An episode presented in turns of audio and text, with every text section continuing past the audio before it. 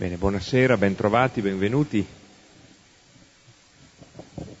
Riprendiamo e continuiamo il nostro cammino completando il capitolo 13 degli Atti degli Apostoli e ci può aiutare molto il Salmo 86, 86-87, quello che comincia con le sue fondamenta sono sui monti santi è, una, um, è un salmo, un inno che, che allo stesso tempo celebra la potenza delle radici che, che, che sono in Gerusalemme, l'appartenenza forte a Gerusalemme e nello stesso tempo però eh, questa appartenenza non è eh, in nessun modo esclusiva, ma anzi eh, diventa un punto di riferimento, Gerusalemme con le sue radici, per accogliere tutti quelli che ehm, eh, in un modo o nell'altro attingono da Gerusalemme e convergono su Gerusalemme, perfino i nemici come Rahab che è l'Egitto e Babilonia che è il popolo dell'esilio, il popolo presso cui Israele è imprigionato per oltre 50 anni in esilio. Quindi è, una, è un salmo che allo stesso tempo celebra la forza appunto dell'appartenenza a Israele, nello stesso tempo allarga questa visione e, e in questa tensione, tensione positiva tra l'appartenere, tra l'essere radicati e aprirsi a tutte le nazioni, sta esattamente anche il compimento di questa pagina del capitolo 13. Possiamo dirlo insieme, il salmo è breve, ma eh, le espressioni sono tutte molto forti.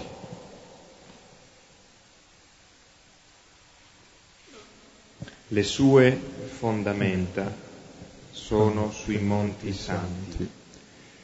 Il Signore ama le porte di Sion più di tutte le dimore di Giacobbe. Di te si dicono cose stupende, città di Dio. Ricorderò Rab e Babilonia fra quelli che mi conoscono. Ecco Palestina, Tiro ed Etiopia, tutti là sono nati.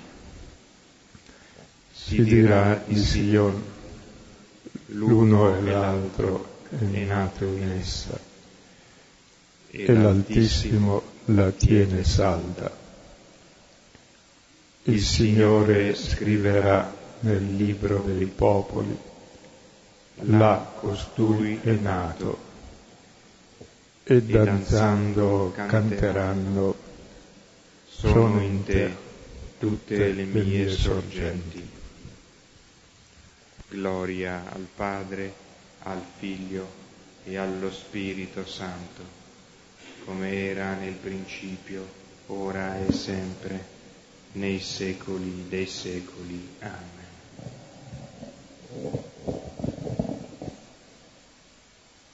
Ci troviamo più o meno esattamente a metà del racconto degli atti e c'è il giro di boa a questa metà, la svolta decisiva nella storia stessa della salvezza dove si compie totalmente la promessa, tra tante incertezze, fatta ad Abramo e in lui a tutte le genti, finalmente si apre a tutti. E Faccio una premessa, poi leggiamo il testo e ci fermeremo un po'. Tenete presente che i primi cristiani, cominciano gli Atti degli Apostoli, erano 120, 10 la comunità per 12, rappresentavano tutte le tribù, ma erano 120, tutti ebrei, con tradizioni più o meno circa di mille anni, quindi molto legati alla tradizione, che in poche generazioni hanno conquistato il mondo pagano, tutto l'impero romano, non con le armi, non col potere, non coi soldi, anzi perseguitati da quelli di casa e dagli imperatori, perché hanno capito una cosa fondamentale, la legge di libertà. Se loro fossero rimasti quelli che erano, giusto, tutti potevano, potevano, aggregarsi a loro, quelli che vogliono, come uno può farsi cattolico, se si aggrega ai cattolici o a un movimento, osserva le regole, è un bravo cattolico. Se invece così, l'identità insomma, l'identità è da mantenere la tradizione. Per cui avrebbero dovuto tutti farsi ebrei, come adesso dovrebbero farsi tutti con la mentalità dei teologi di Curia, ma così insomma. E per avere l'idea della svolta che ha fatto Paolo, che dice d'ora in poi mi rivolgo ai pagani, anche se continuerà ad andare nella sinagoga, sarebbe come se i vescovi d'oggi, vedendo la cristianizzazione dell'Italia, cominciando dal primo vescovo che è il vescovo di Roma, poi la grande diocesi di Milano e via via tutte le grandi diocesi, dicesse, scusate voi cristiani, stiamo finendo in minoranza e sì che abbiamo duemila anni di tradizione quasi, a Roma quasi duemila interi, qui poco meno. Abbiamo, almeno in Lombardia, anche le leggi, anche la regione, anche il potere, l'onore, la gloria, tradizioni per di più ambrosiane e il cristianesimo va scomparendo. Ma cos'è capitato? E allora cominciassero a dire come Paolo, perché loro sono quelli che devono annunciare il Vangelo alle varie comunità, dicessero Paolo, scusate, io volevo annunciarvi la buona notizia che si compie la promessa di Dio. Va bene, se voi mi mandate via o fate i sordi, bene, d'oggi in poi io mi rivolgerò a quelli che non vengono in chiesa. Supponete allora che... Pensate che Paolo, poi tra l'altro, non era uno qualunque, era il miglior discepolo del miglior maestro del giudaismo in assoluto che ci sia stato Gamaliele e lui garantisce che era il migliore di tutti gli crediamo perché è il più grande teologo che esiste, ancora dopo duemila anni nel cristianesimo. E prende la decisione di dire basta, non vengo più da voi, vado fuori, ma avete rotto. Ecco, e questo gesto ha fatto nascere il cristianesimo, che si è diffuso e ha capito che l'identità noi non la cerchiamo all'interno di noi, è l'egoista che definisce tutti gli altri in funzione propria.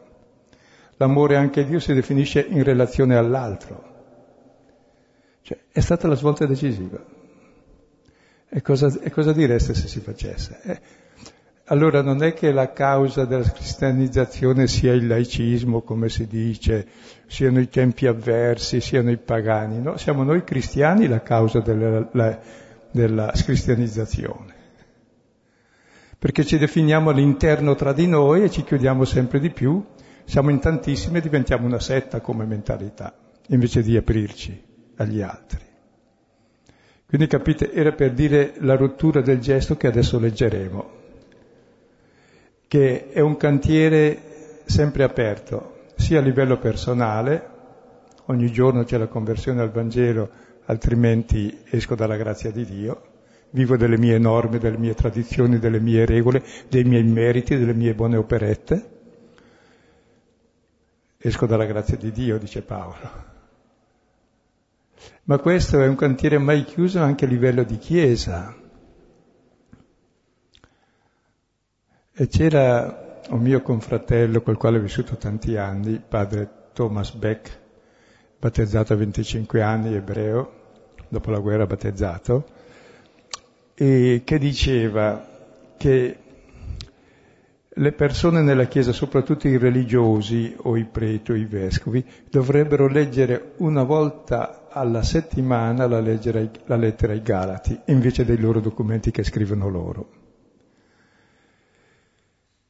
altrimenti automaticamente si convincono quel che pensano loro è la verità assoluta e allora impongono agli altri le loro idee invece di convertirsi quotidianamente a Dio, all'amore, a Dio che agisce nella storia, che agisce nel cuore di tutti, ad accogliere tutti, a farsi servi di tutti, a farsi tutti a tutti. si ricostruisce in fondo una religiosità di tradizione che ci tramandiamo gli uni gli altri, che spesso ha nulla a che fare col Vangelo. Qui si è parlato anche di evangelizzazione, mi ha fatto anche impressione vedere che al fine si riduce nell'evangelizzazione stringi stringi, dice beh il concilio è stato importante, ma basta il catechismo che c'è già tutto. Ma mica evangelizzazione è quella. Questa si chiama antropofagia, cioè l'antropofagia è un movimento culturale dove prendo da tutti gli altri le idee che mi vanno bene e me le tengo e le assimilo a me. Quelle che non mi vanno bene non sono le mie e le vomito. Così fanno tutte le sette, tutte le culture. Noi cristiani il contrario. Non è che dobbiamo mangiare le persone, dobbiamo mangiare con le persone, cioè creare comunione. Non è che vendiamo il cervello all'ammasso, vero? e facciamo una monocultura. E chi non entra in questa è fuori. No, no, la nostra cultura è la libertà assoluta dell'amore di Dio, che è Signore di tutto e di tutti, che è Padre di tutti, che agisce in tutti, è presente in tutti e noi lo ascoltiamo come agisce e lo favoriamo. E lo favoriamo mediante la parola del Vangelo che dice quella parola di libertà del figlio che risveglia nel cuore di ogni uomo la verità sua più profonda. E capite che allora il cristianesimo dipende da noi se si diffonde o meno. Prendiamo sul serio la fede cristiana in Gesù, nel suo Vangelo, non nelle nostre idee e non imponendo le nostre idee, magari anche con leggi. È tutt'altro. Questo favorisce solo che si bestemmi il bel nome di Dio per colpa nostra, direbbe Paolo nella lettera ai Romani. Allora leggiamo il testo e vediamo cosa ci dice.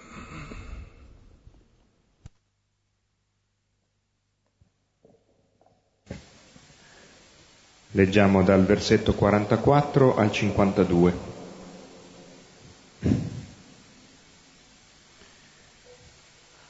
Ora, il sabato seguente, quasi tutta la città si radunò per ascoltare la parola del Signore.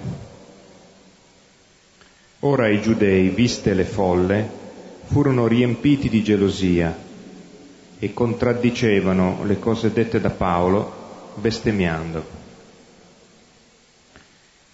e avendo parlato con franchezza, Paolo e Barnaba dissero, era necessario che a voi per primi fosse annunciata la parola di Dio. Siccome voi la respingete e non vi giudicate degni della vita eterna, ecco, noi ci volgiamo ai pagani. Così infatti il Signore ci ha comandato ti ho posto come luce delle, dei pagani, perché tu sia salvezza fino alle estremità della terra. Ora i pagani gioivano ascoltando e glorificando la parola del Signore e credettero quanti erano ordinati a vita eterna. Ora si spargeva la parola del Signore per l'intera regione Ora i giudei istigarono le donne pie, le nobili e i primi della città e suscitarono una persecuzione contro Paolo e Barnaba e li espulsero dai loro confini. Ora essi, scossa la polvere dai piedi su di loro, vennero a Iconio, mentre i discepoli erano pieni di gioia e di Spirito Santo. Ecco, la scena si svolge come la precedente nella stessa città, Antiochia di Pisidia, una città di traffico che collega Efeso alla Cilicia, dove c'era un'antica colonia di ebrei. E con Augusto era diventata anche una colonia romana. Ed era una città dove vediamo del testo che le donne avevano anche una certa influenza, le nobili donne, e sembra anche che accedessero a cariche pubbliche. Il tempo è il sabato dopo rispetto al brano che abbiamo visto la volta scorsa, cioè il settimo giorno, da quando abbiamo visto il racconto precedente.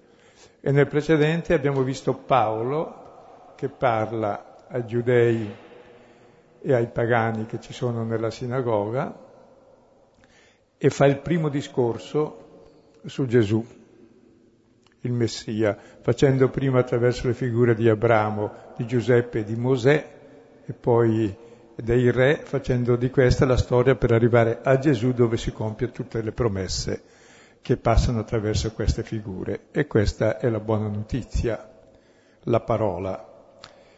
E riesce a convincere molti dei giudei e anche degli altri che lo seguono.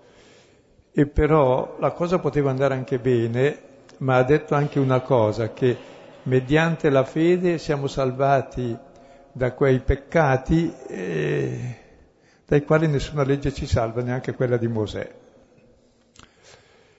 E le persone così che hanno aperto il cuore a questo messaggio di libertà subito si sono interessate.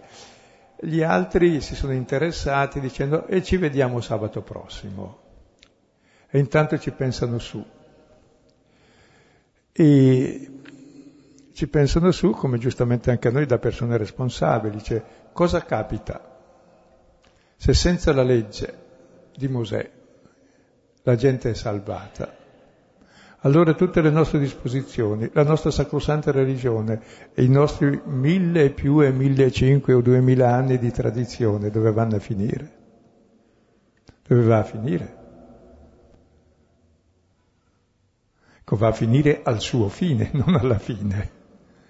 Però erano preoccupati di questo perché certamente se i pagani entrano a far parte, finché i pagani si facevano ebrei a circoncidere benissimo, come se i cristiani si fanno battezzare e fanno e pensano tutto omologati secondo che pensa chi gli dice di pensare così, altrove gli diranno di pensare diversamente, allora dovrà adattarsi, ma basta fare delle piccole siepi, ognuno crede di avere la verità Ecco, e questi qui che sono un po' più intelligenti dicono, scusa, e come si farà adesso? Perché noi da duemila anni osserviamo la legge di Dio. Aspettiamo, è vero, il Messia. Lui dice che è arrivato e questo dice che ci salva senza la legge. Ma c'è una nuova legge che Paolo poi specifica bene nei Galati e molto più nella lettera ai Romani, quella che Giacomo chiama la legge di libertà, cioè dell'amore che è il compimento di tutta la legge. Chi ama non trasgredisce nessuna legge. E dicono, e cosa uscirà da questo miscuglio? Sarà la rovina della nostra sacrosanta religione. Ed è per questo che la settimana dopo ci sono le reazioni. E adesso dico ancora una cosa, poi passiamo al testo. In genere avete notato eh, che Luca quando scrive è chiamato pittore, proprio cura benissimo i dettagli eh, per rendere vivace la scena. In questo testo, siccome è un testo programmatico, sa essere molto stilizzato, sono nove versetti, ogni versetto eh, con poche pennellate è un quadro precisissimo che dà il senso di tutti gli atti degli Apostoli, quindi riesce a fare una panoramica sintetica di tutto quanto ci sarà in seguito. Per questo ci fermeremo eh, su ogni singolo versetto. E dicevamo che questo testo è la svolta storica da cui nasce il cristianesimo, da cui nasciamo anche noi. Ed è quella svolta mai compiuta e che dobbiamo costantemente compiere anche noi oggi, chiaro come diceva, è per voi oggi questa parola, non per quelli là. E adesso vediamo i singoli versetti più o meno.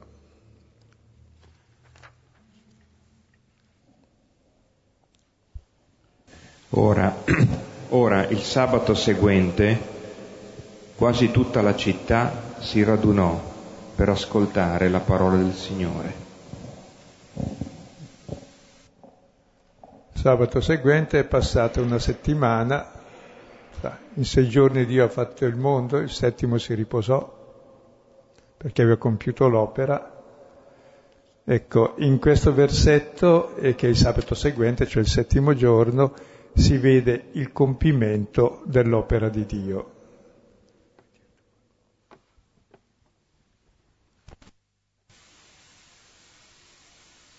Sì, io rafforzerei questa, questo spazio di una, di una, settimana piena, da un sabato a un sabato, che tutto confluisce intorno eh, verso l'ascolto della parola, un ascolto dunque regolare.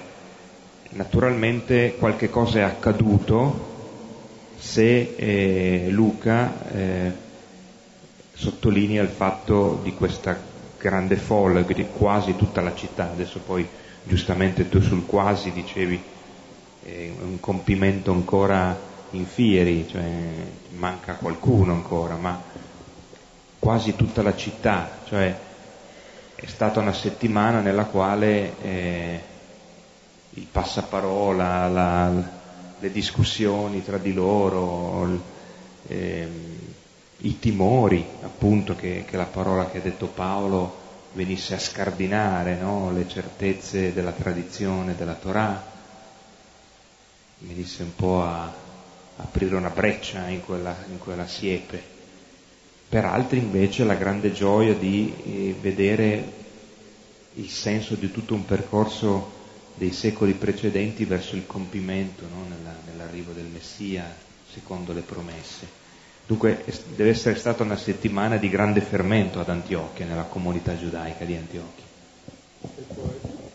E poi un opiniolo si chiede ma come fa a starci quasi tutta la città in una sinagoga? e nel Duomo di Milano ci stavano tutti i milanesi una volta. Ecco, ma è simbolico questo, cioè la città tutta è una visione che ha Luca attraverso questa, questa folla che si trova lì ad ascoltare Paolo. C'è già tutto il mondo intero in fondo, perché i destinatari di questa parola sono tutti. Come in Marco 1.33 si dice che tutto Cafarno, il paese di Cafarno, stava sulla porta della casa di Pietro, come volesse entrare, no? Perché lì stava il Signore. È un po' un simbolo che tutti sono destinati ad entrare lì. Quindi è una visione profetica. Veramente è per tutta la città, ma è sempre quasi tutta, in modo che quel quasi fa vedere che dobbiamo sempre uscire da noi stessi verso l'altro che non c'è ancora. Ricordate ancora Luca quando al capitolo 17 Gesù guarisce dieci lebrosi mentre vanno a Gerusalemme, ascoltando la sua parola, uno che è guarito torna indietro per eh, fare Eucaristia e Gesù domanda a lui, e gli altri nove? Cioè, lo manda verso gli altri nove. Cioè chi ha capito è inviato a chi ancora non ha capito, perché siamo tutti fratelli. E la fraternità è da testimoniare a tutti, soprattutto a chi ancora è escluso. E questo quasi vuol dire che ognuno ha la missione di andare fuori dall'identità interna perché questo quasi si assottigli e sia tutti, perché Dio deve essere tutto in tutti, perché è già tutto in tutti. Basta che noi lo vediamo e lo riconosciamo in tutti, perché uno diventa poi come lo riconosce. Per ascoltare la parola del Signore, Ascoltare la parola del Signore è la vita, come ascoltare la parola del serpente è la morte. Quindi siamo tutti destinati a ascoltare questa parola che ci fa figli, siamo generati figli di Dio dalla parola che ascoltiamo. Ed è il destino di ogni uomo che è figlio di Dio. E ascoltando la parola diventa ciò che è.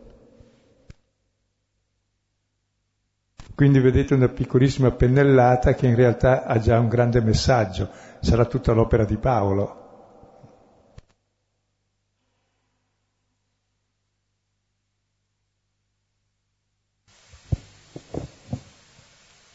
Ora i giudei, viste le folle, furono riempiti di gelosia e contraddicevano le cose dette da Paolo bestemmiando. Ecco, adesso c'è la reazione dei suoi correligionari che vedono le folle, non dico neanche le folle, dice le folle, che dietro questi vede il mondo intero l'autore degli atti. E di fatti, dice l'Apocalisse, ricordate quanti sono i segnati? 144.000, vuol dire 12.000 per 12, 1000 vuol dire infinito, 12 sono le tribù moltiplicato per 12, più una moltitudine immensa che nessuno può numerare. Cioè, tutta l'umanità è costituita da figli di Dio, nessuno escluso. E vedendo queste folle, e qui c'è già da vedere proprio, vedete come poche persone pensano in modo così universale.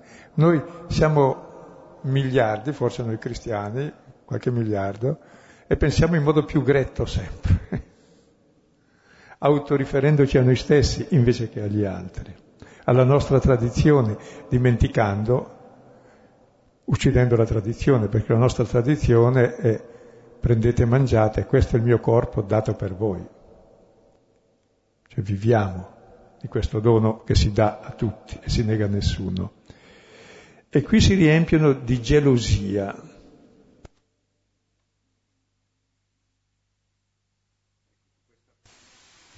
Su questa parola gelosia eh, credo vale la pena fermarsi, no Silvano? Cioè magari possiamo effettivamente dare qualche riferimento eh, di, di, contesti in cui eh, appare la, questa stessa parola e che qualche volta è, è zelo, qualche altra volta è, è il furore addirittura, ma ehm, vale la pena comprenderla un, un poco di più perché eh, c'è qualche cosa di più che non quello che potrebbe leggersi a prima, così, a un primo passaggio.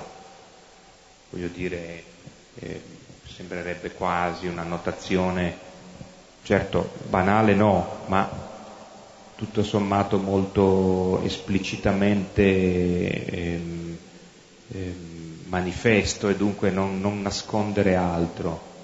Grandi folle Paolo dunque che ha questo momento di eh, eh, cui la sua parola costituisce un punto di attrazione per accoglierla o per rifiutarla, ma in ogni modo è una parola che non lascia indifferenti. Allora questo scatena le gelosie dei responsabili tra i giudei, dei capi dei giudei, ma che tipo di gelosia è? Già abbiamo trovato questa parola in Atti 5:17 quando Pietro e Giovanni parlano in pubblico senza autorizzazione e i capi religiosi dicono, eh no, eh, ci rubi il mestiere. Quindi con zelo sono infuriati contro di lui, perché non sono autorizzati. E così troviamo anche, c'è tante cose nello zelo, anche Elia che c'ha tanto zelo, che fa fuori tante persone. anche in Luca 9, 54 i discepoli di Giacomo e Giovanni vogliono far venire giù un fuoco dal cielo per amore di Cristo, chiaro, per distruggerli, per zelo. Anche Paolo in Filippesi 3:6 dice che per zelo di Dio e della legge voleva annientare i cristiani. Quindi questa parola zelo vuol dire bollire. Eh, zelo, era.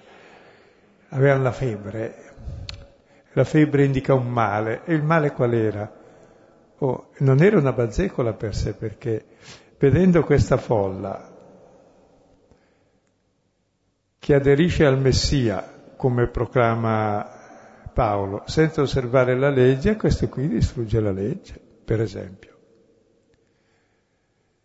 Ma e cosa c'è di male? Eh no, perché noi, noi so, diventano come noi, insomma, allora, senza osservare la nostra legge diventano come noi. Eh no, eh, come noi siamo solo noi. Gli altri no. Cioè, voglio, vogliono essere gli esclusivi, no? E ti fa arrabbiare che un altro sia così anche lui, ma non un altro, tutti quanti. Noi siamo definiti, separati, non siamo come gli altri, noi siamo cristiani, siamo bravi, siamo cattolici, siamo ambrosiani, siamo magari anche di qualche associazione un po' più ancora più, eh, più di punta, che punta più in alto, anche nel potere, in tutte le altre cose. E, e gli altri sono come noi, e no, eh. invece sì. Eh. Questa è la promessa fatta ad Abramo. Quindi ciò che gli dà fastidio è quasi che il bene non sia mio, non so sotto sotto, che è un po' diverso dall'invidia ma è parente stretto dell'invidia, che dice Sapienza 2.24 che l'invidia e, e la morte entrò nel mondo per invidia del diavolo e allude a Genesi 3 quando il serpente dice alla donna ma guarda che Dio... Eh, sai, ti ha proibito perché? Se no diventi come lui. Come lui vuole essere solo lui, Dio è molto geloso di sé.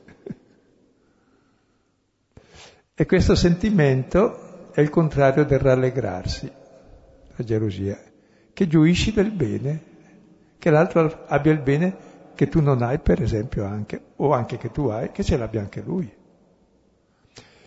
Quindi questa gelosia eh, è pericolosa anche per i bambini, c'è, e mi ruba il posto. Ma come? È come me, io ero qui prima. Si è sempre gelosi col fratellino che viene dopo. E, e capite, e, cioè dispiace il bene che, del, che c'è anche l'altro che c'è il mio stesso bene. Ed è la fonte di tutti i mali, cioè che non si ama il bene ma si vorrebbe averlo in proprio come Adamo aveva già il bene di essere come Dio, l'ha fatto sua immagine e somiglianza, no, lo voleva in proprio prescindendo da Dio, come c'era anche Dio, lo voglio io. Quindi è una cosa molto sottile questa gelosia. E poi re, nella religione e la tua identità la si definisce dal di dentro sempre, questo è un grave errore, eh? mentre l'identità cristiana si definisce sempre dal di fuori per sé dalla relazione con Dio e coi fratelli, tutti, cominciando dall'ultimo, dall'escluso. Se neghi quello, neghi l'essenza della fede. Ma questo c'è già nell'Antico Testamento tutto e non è nulla di nuovo, ma... Sì. E, e questa gelosia, direi, quando si traveste di, di religione diventa fondamentalismo di tutti i tipi, da quello islamico a quello ebreo, a quello cattolico, ce n'è per tutti. E tutti i fondamentalisti dovrebbero riunirsi e dire siamo proprio fratelli, tutti uguali, tutti carogni allo stesso modo. Non vogliamo che il bene sia dell'altro, come è di me. Ma tutti, eh? anche i cattolici soprattutto, perché noi non ci accorgiamo, nessuno si accorge di quello dell'altro. Ma noi abbiamo la verità, diceva Ottaviani, no? Che cioè, beh, ma anche voi avete perseguitato, bruciato gli ereti. Eh sì, ma noi abbiamo la verità. Ah, ho capito, è la verità questa, bruciare la gente. Bene. Se Dio avesse voluto bruciare i peccatori o punire i peccatori, per esempio, chi dice una menzogna gli taglia la lingua, chi ruba gli taglia la mano, chi fa adulterio non dico che cosa, chi pensa male gli taglia la testa vedreste poca gente in giro se Dio facesse come facciamo noi cristiani, cattolici, romani con le altre persone. E poi non ditemi che i fondamentalisti sono lontani da me, sono forse anch'io. Direbbe Giuda, forse anch'io. Credo in questo, alla luce di questo, ehm, vale la pena, eh, magari anche in questo tempo poi di Natale, andare a rileggere il capitolo decimo, cioè la forza di quelle parole di que- che sono poi il risultato di una intuizione profonda di Pietro, quando entra in casa di Cornelio e, e gli viene data la parola, e lui eh, ricordate che esordisce dicendo eh, in verità sto rendendomi conto che Dio non fa preferenza di persone. La forza eh, dirompente di quelle parole eh, appare meglio nel, nel, prosieguo degli atti, più ancora che quello che, lo, eh, che, che, che, permette quella comprensione di Pietro, quello che segue a quella comprensione, tra cui anche questo passaggio di stasera. E il risultato è che questo zelo fa bestemmiare contro Gesù, probabilmente e può avere vari significati, come avete parlato del crocifisso, e che questo è il Messia, scusa, il crocifisso è maledetto, lo dice il Deuteronomio, maledetto chi pende dal legno, dice anche Galati 3.13 citandolo, lui che si è fatto peccato, dice Paolo in 2 Corinzi 5:21, è peccato addirittura, è un abominio quell'uomo, è il non uomo, esattamente il servo di Dio, no? Fatto sta che bestemmiavano, probabilmente avevano pronunciato la, la maledizione eh, sulla persona che doveva essere uccisa come bestemmiatore. Difatti Gesù fu ucciso come bestemmiatore. Per Luca potrebbe alludere anche alla bestemmia contro lo Spirito Santo invece. Cioè, vedendo come lo Spirito agisce, perché opporsi a ciò che lo Spirito opera nei cuori degli uomini? È una bestemmia contro, spirito, contro la verità, che vorresti che fosse privativa tua e invece è comunicata anche all'altro.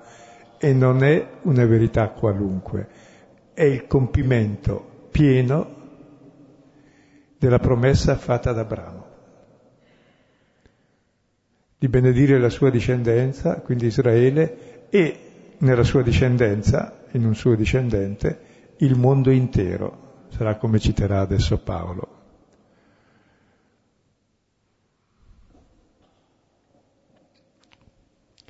E vedete qui anche questo secondo versetto è un bel quadretto che fa vedere co- qual è il motore di tutte le lotte e le divisioni all'interno della religione e tra le religioni.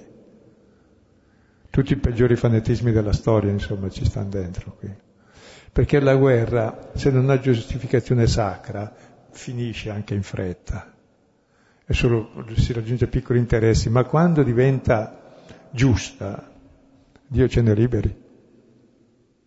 Dura anche più di cent'anni, dura da quando, quando è viva, fino a quando è finita la storia.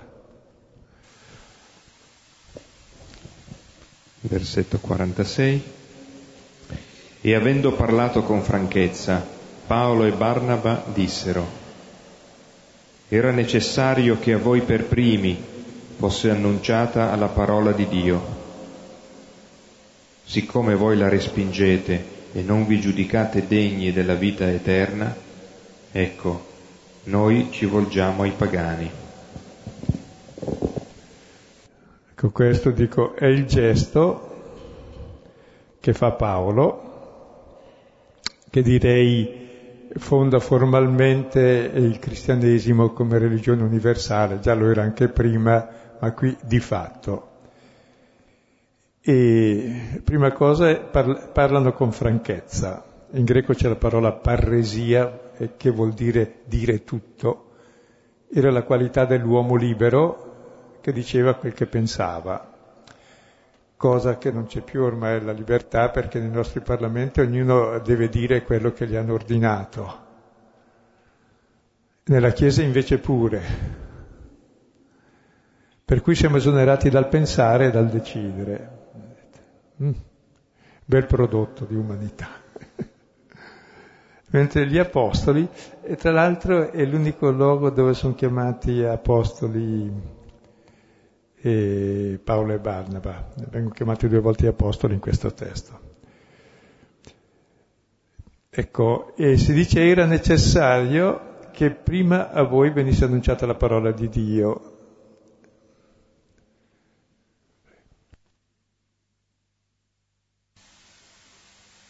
Se è possibile ehm, approfondire questo, questa necessità, perché ehm, così mentre lavoravamo un po' su questo testo ehm, c'è una necessità che è quella che ehm, ad esempio Gesù fa propria negli annunci della passione o che il risorto spiegando e raccontando la sua Pasqua parla di, una, di, un, di un dei, no? di una necessità, così come si esprime nel greco. Che, che tipo di necessità è, è, è, quella a cui si fa riferimento qui da parte di Paolo e Barnaba? Eh, direi che è una necessità biologica, cioè Israele è il primogenito e il primogenito è il primo che sperimenta l'amore del padre, no? Ma non è che se lo succhia tutto lui e uccide i fratelli, perché gli tolgono l'amore del padre, ma ama i fratelli con lo stesso amore del padre Quindi dopo di lui gli altri. Giustamente il primo siete voi perché siete stati i primi a scoprire che Dio vi ama. E poi comunicate agli altri questa stessa cosa. E Paolo, tra l'altro, anche vedremo il brano subito dopo, pur avendo detto adesso basta, andiamo dai pagani, entra ancora sempre nella sinagoga e girando le sinagoghe farà il giro del mondo. Perché prima si sente in dovere di annunciarlo ai suoi fratelli, prima a loro. E questa svolta, ci rivolgiamo ai pagani, non è un'esclusione, o che la Chiesa dei pagani soppianterà Israele, e questo qui è, è la Shoah, lo sterminio. Il, uccidere il primogenito non è gran buon servizio per il secondo fratello, perché il terzo ucciderà il secondo, e il quarto il terzo, e avanti. Capite allora l'importanza che è necessario che si parta per prima da lì, ma poi aprirsi a tutti. E Paolo è, è molto bello come tratta nel capitolo 11 della lettera ai Romani, e dicendo che se la defezione dalla promessa di una parte di Israele è stata causa di salvezza del mondo, cioè di tutti i pagani, ma cosa sarà quando Israele accoglierà nella sua totalità il suo Messia. Sarà il compimento del disegno di Dio, il fine del mondo, che tutti saremo fratelli e Dio sarà padre, sarà tutto in tutti.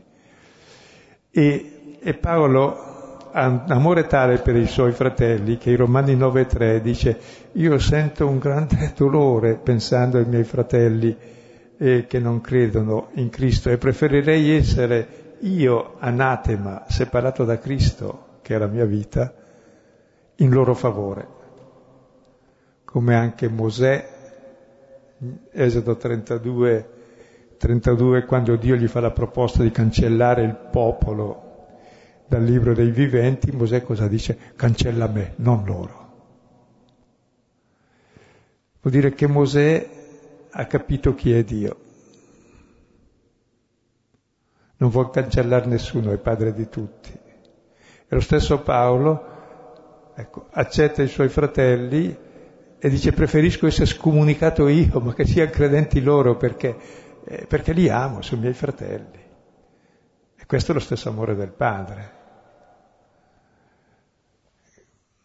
Quindi non è che sono nemici, sono i fratelli. Così quando Gesù entra in Gerusalemme in Luca 21-41, piange su Gerusalemme, ma non perché Gerusalemme uccide lui e dice povero me, dice povera te Gerusalemme, non accogli il Messia, sai che ti perdi se non fai così. Quindi piange su chi lo uccide, tutto sommato. E però il rifiuto, e qui sta eh, la grande elaborazione che fa anche Paolo, ma anche i Vangeli, come la croce è stato il rifiuto di Gesù, e Gesù ha dato la vita per chi l'ha ucciso, per i soldati, per i romani e per gli altri. Quindi il rifiuto è stato causa di salvezza per tutti. Non ha bloccato la salvezza. La pietra scartata è diventata testata d'angolo. La croce che è il massimo male, togliere la vita al figlio di Dio, è stato il massimo bene. Dio ci ha dato la sua vita nel figlio il suo amore più forte della morte. E davvero allora eh, Romani 8:28 dice tutto collabora al bene, tutto intende dire anche il male che noi facciamo, anche il nostro zelo, tutto sbagliato. Però non dobbiamo affaticarci ad averne troppo, abbiamo già d'avanzo. Potremmo adesso anche capire che tutti siamo rinchiusi nella disobbedienza perché Dio usa a tutti misericordia. E possiamo capire che dove abbondò il peccato sovrabbonda la grazia, Romani 5:20. Cioè arrenderci a questo, amore di Dio per noi. Ed è bello vedere che sì, voi non vi giudicate degni della vita eterna non è che Dio li escluda, ma siete voi che dite ma no, non si può, non si può far così perché questo è sbagliato. E però non finisce qui, la storia. Proprio è la prima volta che sono respinti qui. Sì, è la prima volta che esplicitamente eh, Paolo eh, rimanda alla presa di coscienza dei suoi ascoltatori il fatto che, che c'è una volontaria eh, rifiuto, un volontario rifiuto, una, una, volontaria repulsione rispetto all'annuncio.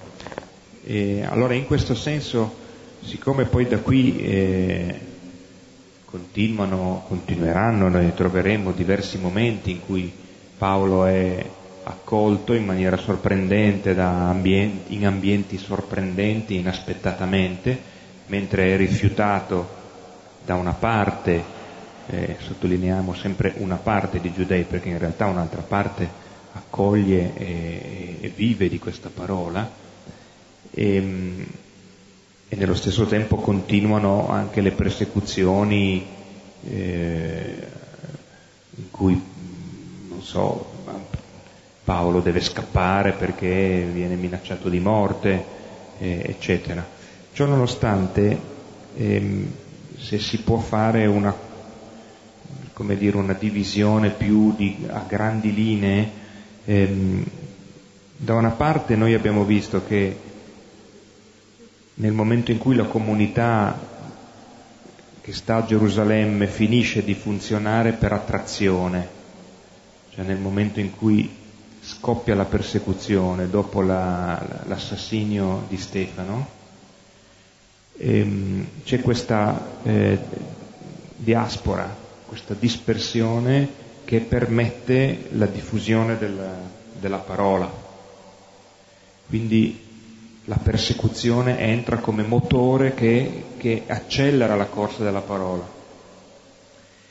Qui eh, comincia con questa, con questa, nota di Luca, eh, più che la persecuzione è la, eh, il respingimento, il, il, rifiuto, la chiusura di fronte all'annuncio che permette un allargamento di orizzonti,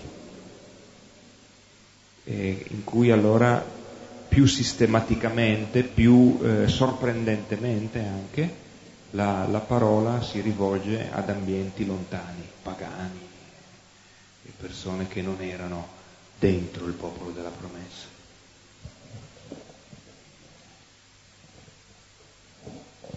Sì, stamattina lavorando con Silvano ci veniva in mente che eh, eh, forse un'immagine che riassume questa, questo passaggio da, di, attraverso persecuzione e, e respingimento, diciamo così, è proprio eh, l'immagine dell'acqua del torrente.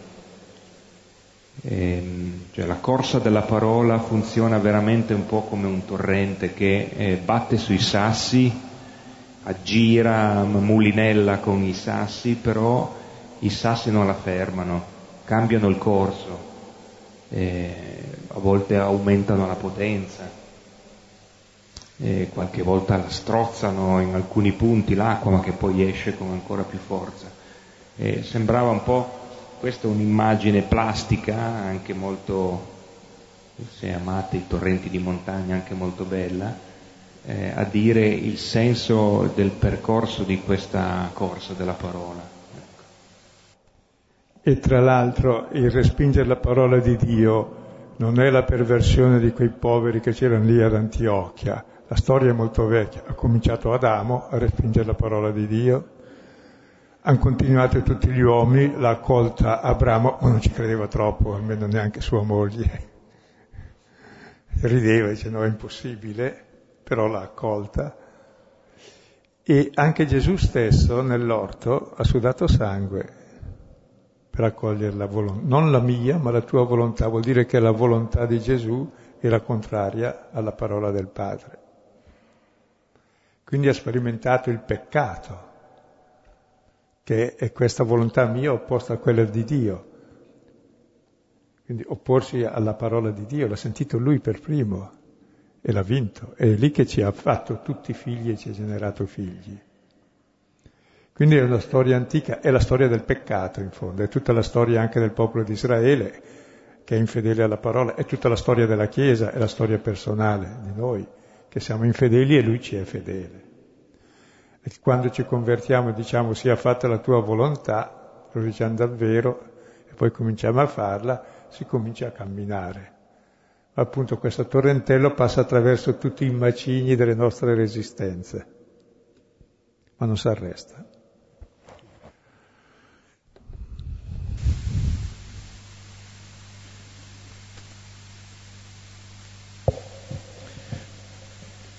Così infatti il Signore ci ha comandato, ti ho posto luce dei pagani perché tu sia a salvezza fino all'estremità della terra.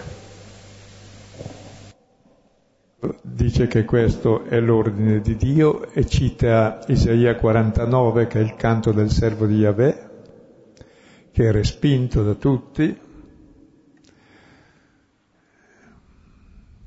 non uomo, e proprio a questo le dice è poco che tu sia mio figlio, sarai molto di più, sarai luce di salvezza fino alle estremità della terra, luce delle nazioni, salvezza di tutto il mondo.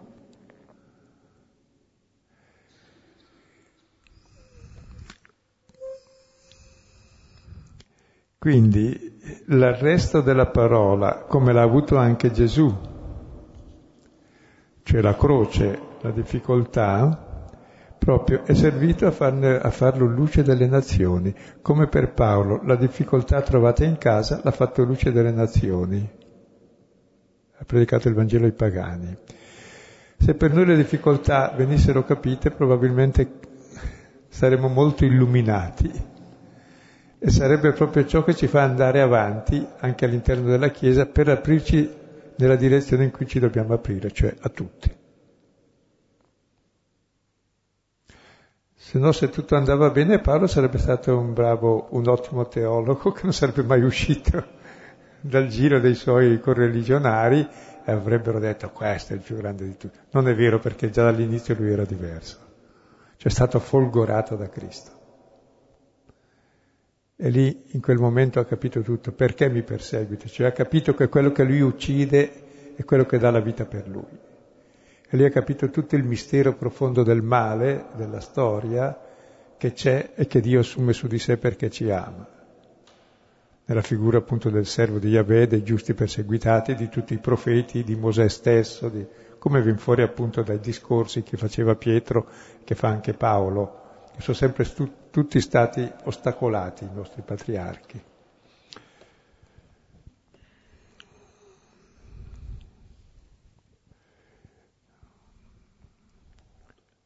Sì. Ecco, e la salvezza di tutti appunto senza la legge, l'aveva già detto al versetto 39, cioè mediante la fede in Cristo.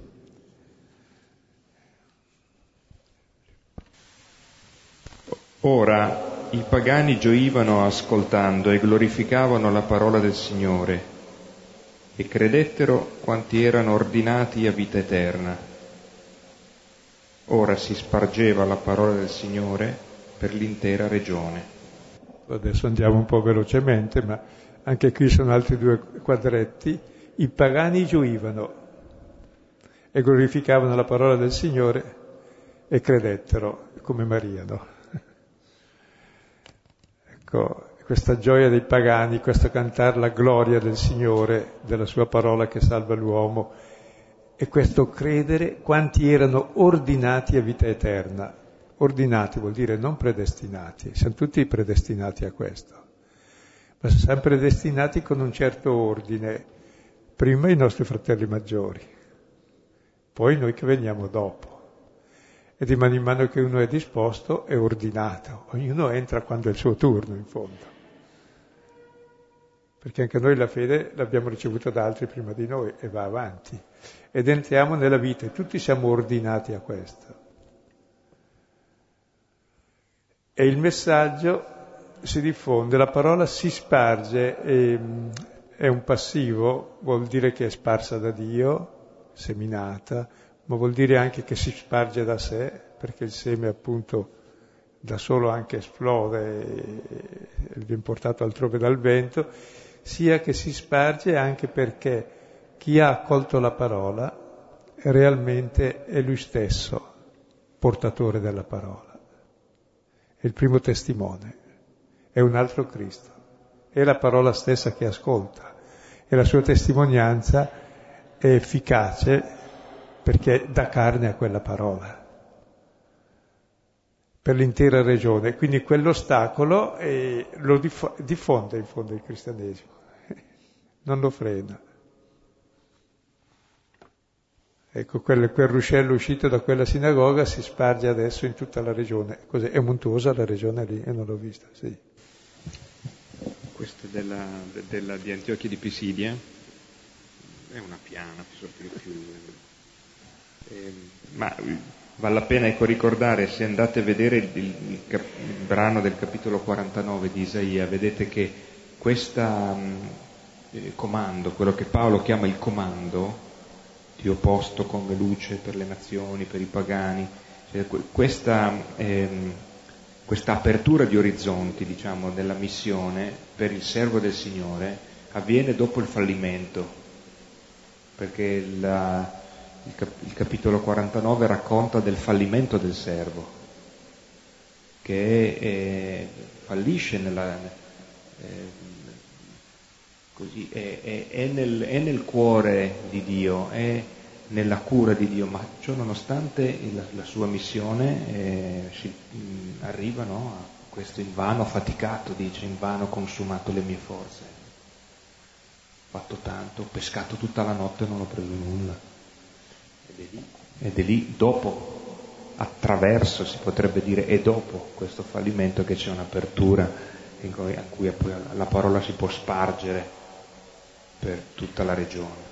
Cosa colpisce anche il fatto che il Signore ci ha ordinato, a me e a Barnaba, in realtà si identificano col servo di Yahweh.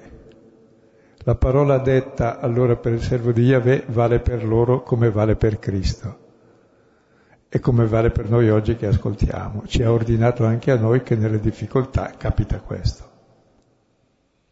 Allora andiamo al finale. Ora i giudei istigarono le donne pie, le nobili e i primi della città e suscitarono una persecuzione contro Paolo e Barnaba e li espulsero dai loro confini. Ora essi, scossa la polvere dai piedi su di loro, vennero a Iconio, mentre i discepoli erano pieni di gioia e di Spirito Santo. Anche qui tre versetti, tre scene ben precise, c'è questo istigare le donne devote, le nobili, a quali avranno istigato i loro mariti, i primi della città, per suscitare una persecuzione. Ed è la prima persecuzione in terra pagana.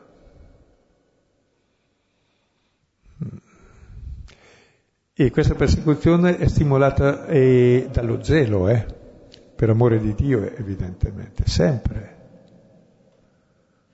E questo ci fa riflettere. Cioè, quando si fanno tante cose per amor di Dio, che sono contro i figli di Dio, non viene mai da Dio. È contro Dio. E difatti quante morti in nome di Dio, forse quasi tutte. Povero Dio. Bene, contro Barnaba e Paolo e li espulsero come Gesù fu scacciato dalla città fuori, loro, fuori dai confini. E loro come reagiscono? Scuotono la polvere, è, era un gesto che si faceva quando si, entra, quando si entra nella terra santa per lasciare fuori la terra immonda. Ed era un modo per dire, guardate che se fate così voi rifiutate l'ingresso nella terra promessa perché la terra promessa è esattamente la promessa ad Abramo della benedizione a tutti i popoli in, per, per mezzo di Israele. E quindi voi rifiutate questa. Ed è quel che dice Gesù ai discepoli, se sono rifiutati, dice scuotete la polvere in testimonianza per loro. Cioè testimoniate con un gesto quel che loro stanno facendo. Rifiutano ciò che è bene. E poi nel Vangelo dice ahimè per voi, cioè ahimè perché il rifiuto ricade su chi è rifiutato e finirà in croce. E proprio sulla croce allora il rifiuto sarà causa di salvezza, perché lì testimonierà un amore più grande di qualunque rifiuto e rivelerà chi è Dio. È uno che ama così, e che ama tutti così, e che salva tutti, non perché siamo bravi, ma perché pensiamo che lui sia cattivo se facciamo i bravi, e così lo ammazziamo per essere bravi, in nome di Dio. E allora lui dice, no, guardate, questo vostro rifiutare la vita è ciò che ferisce me e muoio io di questo vostro rifiuto della vita. E togliete la vita a me, ma io vi do la vita e vi amo infinitamente. Quindi non è un gesto di rifiuto, ecco, un gesto di accoglienza. E vanno a Iconio, e vedremo poi cosa fanno a Iconio. E i discepoli, altro quadretto ancora, pieni di gioia. Qui c'è una descrizione brevissima, ma pieni di gioia e di Spirito Santo. Cosa volete di più? La gioia è, è il segno unico della presenza di Dio. La gioia c'è quando c'è amore corrisposto. Ed è ciò che l'uomo cerca, è la felicità, è la pienezza di vita. Dio è gioia. Se non c'è gioia c'è la morte proprio il segno tipico di Dio, la gioia, quindi sono pieni di gioia. E la gioia è più contagiosa anche del male, vince il male la gioia. La gioia del Signore è la nostra forza, è il principio di ogni decisione buona, come la tristezza è il principio di ogni male. E di Spirito Santo. Spirito è il respiro, la vita santo di Dio. Sono pieni della vita di Dio, che è la gioia e l'amore. Ecco, una piccola pennellata per descrivere il, credente, il cristiano. Come ovviamente in genere i cristiani sono tutti pieni di gioia e di Spirito Santo. E sì, perché no? Alla fine, se uno è credente davvero, sì. Io direi che abbiamo, fa freddo, abbiamo passato il tempo, facciamo come l'altra volta, per andare troppo in lungo, ma perché vedete sono testi molto belli, brevi ma molto descrittivi che allargano il cuore e poi questa svolta così avvenuta allora è una svolta mai compiuta. E la tentazione di chiudersi dentro di noi dicendo adesso ho Dio in tasca è come trattenere il fiato.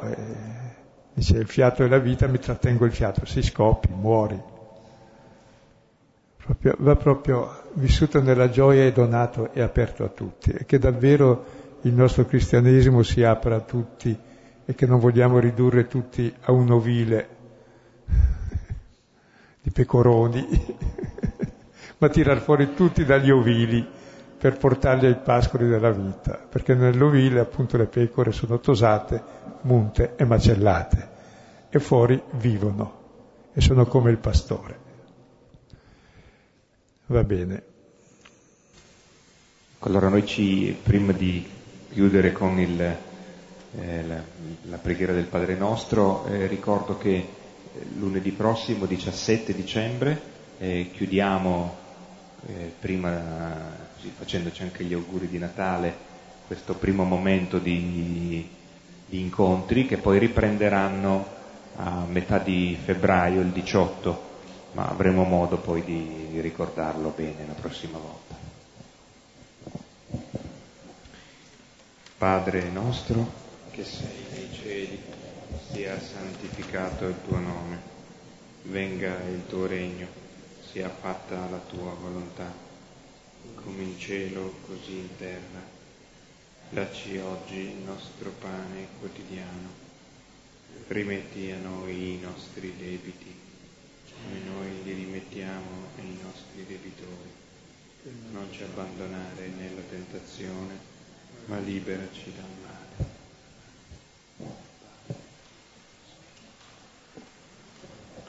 Buonanotte e arrivederci, buona settimana.